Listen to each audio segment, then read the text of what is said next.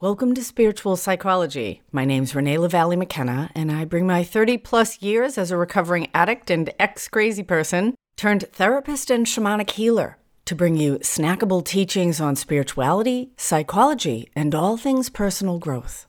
And today I want to suggest that you stop wanting to see the good in everyone. And this might seem counterintuitive on a podcast that has the word spiritual in it, because most people associate being spiritual, air quotes, with being kind, compassionate, loving, and selfless. And I do consider myself a spiritual warrior of sorts. And my blade has been tempered in the fires of the fierce feminine that rests those qualities on a foundation of ever deepening truth and wisdom. It's kind of an infinite path that calls us to really expand those concepts of kindness and compassion, generosity and love into an ever deepening and widening field, which is a catalyst for our own personal growth and has the potential to help those around us evolve as well. But everyone has free will, and everyone, including us, holds darkness, destruction, fear, and selfishness within us. And anyone that tells you that they don't is full of shit or completely self deluded. If you have skin on and walk on two legs, you have stuff to work through. Unresolved wounding to heal, energetic and emotional resonance to elevate, and relationship in all its myriad forms is the cauldron that cooks the soup for our own transformation and evolution.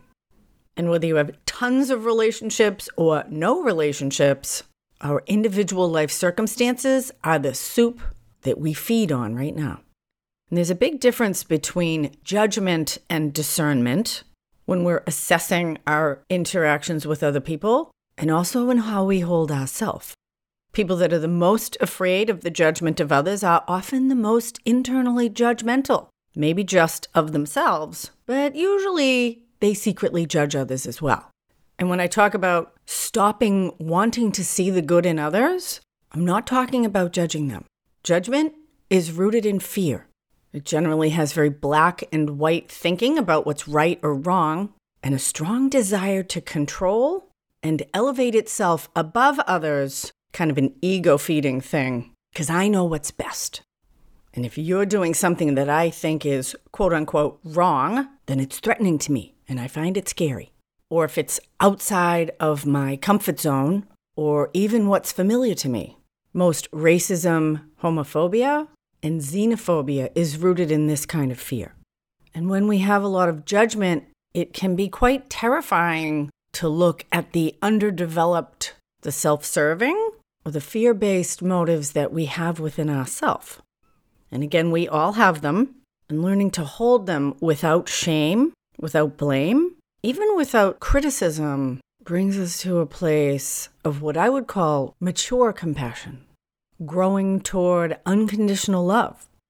Very elevated states of consciousness we can aim for, but most of us will only be lucky if we touch upon them in this lifetime. But we can certainly lean in and grow toward them.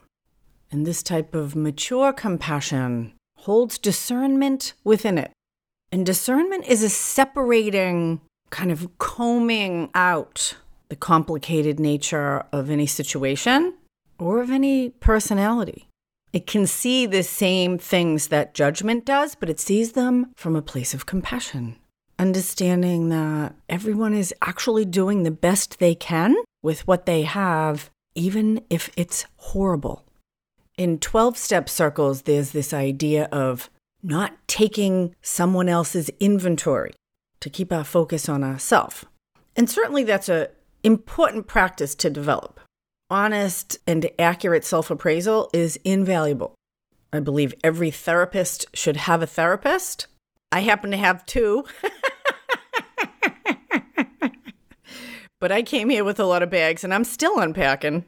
I believe every person should have someone with whom they can be completely honest who has their highest good in mind, whether this is a religious person, a wise relative, a counselor, or an excellent friend.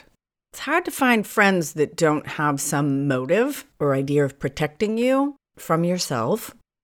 growing in the capacity and the ability to hold all of who we are, both the darkness and the light, our selfishness and our selflessness, our fear and our courage, is really the fertile ground in which we can root most deeply and grow most fruitfully. And that's an endless process, unless you want to just check out, which brings its own suffering. And I believe we'll probably just have to come back next time and finish what we didn't finish this time around. So I'd rather just do it now. So for myself, I take everyone's inventory. And for the most part, I do it from a place of compassion. And as assessing myself and my own abilities in any circumstance lets me know where I need help, to focus on my strengths, and to be honestly aware where I need to grow rather than denying or avoiding it, is an excellent formula for progress. And progress feels really good. I love working out. I like it when my muscles are a little bit sore. I feel good when my mind is a little stimulated and my emotions are slightly engaged. It's the edge of feeling fully alive. Too much of any of that pushes me over into suffering or even exhaustion or withdrawal. And too little, I start to deteriorate. The edge is always changing, so it's not like we ever figure this thing out. There is no there we get to when we've got it. it really depends on what we're doing in this moment right now. And so, assessing others, taking their inventory allows me the discernment of who I'm going to loan my car keys to, who I'm going to invite into my bed, who I might have coffee with in a neutral place, and who I need to back away from slowly facing them, or even turn and run. And if I'm unwilling or unable to see the totality of a person as best I can, I will be deluded, I will be victimized, I will be frustrated, self righteous, and perhaps even martyred. And I have felt all of those things because for much of my life I did not have discernment. And I only wanted to see what was good in people. And I actually only wanted to see what was good in myself. That I often judged myself by my motives, but the world judged me by my actions. And my motives and my actions didn't match up a lot of the time, particularly when I was in my active addiction when what was good in me shriveled and got smaller and smaller, and what was bad in me grew in ferocity and destructive power. I have a client I've worked with on and off for a long time, and her wife is an addict. And they've been together for years. When they met, the wife was sober. They got married and had a really nice life. And then the wife relapsed. And my client had never seen active addiction crack and heroin, violence, guns, it got really dark very fast. And my client was devastated because the partner that she knew and loved had evaporated and was replaced by a raging, despairing, depressed, and occasionally very violent addict who would say she was going out for milk on Friday and come back five days later. And I'm going to tell you, I've been clean a long time and I never get used to it the profoundly extreme Jekyll and Hyde nature that addiction can have. And my client called me again this week because after another bout of recovery, she had found her wife overdosed in the back room of their house and had to do CPR on her with 911 on the phone until the EMTs arrived. And they hit her with Narcan, and she was furious at my client for calling the ambulance to help. And although, thank God, I've never had to do CPR on anyone, I have had people kick dope on my couch. I have had to call 911 on people that I loved who had relapsed. And I have stayed in relationships that were terribly destructive and dysfunctional because I was so attached to the potential that I saw underneath all the suffering. But potential is not reality, and flowers scatter many seeds and only a few of them grow. Fish lay hundreds of eggs, and only a few of them make it to adulthood. And growing in the strength and the honesty and the compassion to be with what's actually true in ourselves and others rather than what we want to be true, that's that growing edge. So when I say stop wanting to see the good in others, it's really the wanting that's the problem. It's imperative to see the good in others, but often we don't have the courage or the fortitude or the faith to be able to really see what's bad, what's wrong, what's immature, And understanding it can allow us to have unconditional love for those people and compassion. But it doesn't mean we need to give them our car keys, invite them into our bed, or even meet them for coffee. I was raised with the idea that love was making other people comfortable and happy, that if they were in a dark place, that I should be a light for them. That began very early in my life with my slightly depressed and very anxious mother. But I understand love today as extending myself for another person's growth. And it requires some humility because I actually don't know what the highest good is for anyone. I barely know what it is for myself. I can pray for knowledge of the highest good. And often the highest good is calling people to that growing edge that's slightly uncomfortable because our comfort zone is staying in what's familiar, which is fine if it's all good. But if what's familiar is dysfunctional, then keeping people comfortable actually keeps them sick. And the truth really does set us free. And I don't need to know another person's truth or tell them their truth. In fact, it's generally not helpful to do that. Most people know on some level what they need to do. Hearing it from me can just create a dynamic of resistance between us. I need to know what's true for myself. And the highest good for one is the highest good for everyone involved. I believe that because we're all connected in this interwoven web of life. And it is often when I stop trying to shine my light on another person's darkness, doesn't mean I have to leave them necessarily, that they have the natural consequences of being in the dark and start to seek the light themselves. Because the light is available to all of us. And if we are the source of someone else's light, then we are playing God, making them dependent upon us. The difference between giving someone a fish and teaching them how to fish for themselves. Now, it's hard because not everybody will do that. I stayed in my first and very codependent marriage with an active addict because I knew that he would die if I left him. Now, I think he was married again after me, so it took a while, but he died at 48 and I'm happy to report he didn't take me down with him.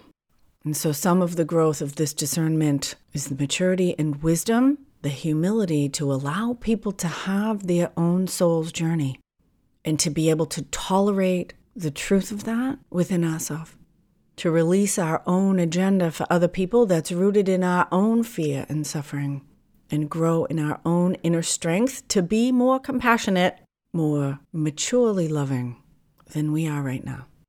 And that's actually what the whole 12 step fellowships of Al Anon and Codependents Anonymous are all about. And I will leave you with my favorite poem from the Buddhist monk Thich Nhat Hanh Please call me by my true names. Don't say that I will depart tomorrow. Even today, I am still arriving. Look deeply. Every second, I am arriving. To be a bud on a spring branch to be a tiny bird with still fragile wings, learning to sing in my new nest, to be a caterpillar in the heart of a flower, to be a jewel hiding itself in a stone. I still arrive in order to laugh and to cry, to fear and to hope. The rhythm of my heart is the birth and death of all that is alive. I am the mayfly, metamorphizing on the surface of the river, and I am the bird that swoops down to swallow the mayfly. I am the frog swimming happily in the clear water of a pond, and I am the grass snake that silently feeds itself on the frog. I am the child in Uganda, all skin and bones, my legs as thin as bamboo sticks, and I am the arms merchant selling deadly weapons to Uganda. I am the 12 year old girl, a refugee on a small boat, who throws herself into the ocean after being raped by a sea pirate. And I am that pirate, my heart not yet capable of seeing and loving. I am a member of the Politburo with plenty of power in my hands, and I am the man who has to pay his debt of blood to my people, dying slowly in a forced labor camp. My joy is like spring, so warm it makes flowers bloom all over the earth. My pain is like a river of tears, so vast it fills the four oceans. Please call me by my true names so I can hear all my cries and my laughter at once, so I can see that my joy and pain are one. Please call me by my true names so I can wake up, so the door of my heart can be left open, the door of compassion. Thank you so much for listening. If you ever have any questions or ideas for an upcoming episode, send me a DM on Instagram at Renee LaValle McKenna. I'm excited to start a free online community group for spiritual practice. Still trying to decide on a platform, but that should be coming after the first of the year. And I hope that some of you will join us so I can meet and interact with you directly. If you want to learn more about my mentorship program or do a block of work in spiritual psychology, you can shoot me an email info at reneemckenna.com. And if you're open to supporting my work so I can continue to provide free content, I'd be deeply grateful for you to join my support community on Patreon. There's a link in the show notes. You can also get a free download of the first chapters of my book, Allies and Demons Working with Spirit for Power and Healing. There's a link for that as well. Blessings on your path until we meet again. This is Renee LaValle McKenna for Spiritual Psychology.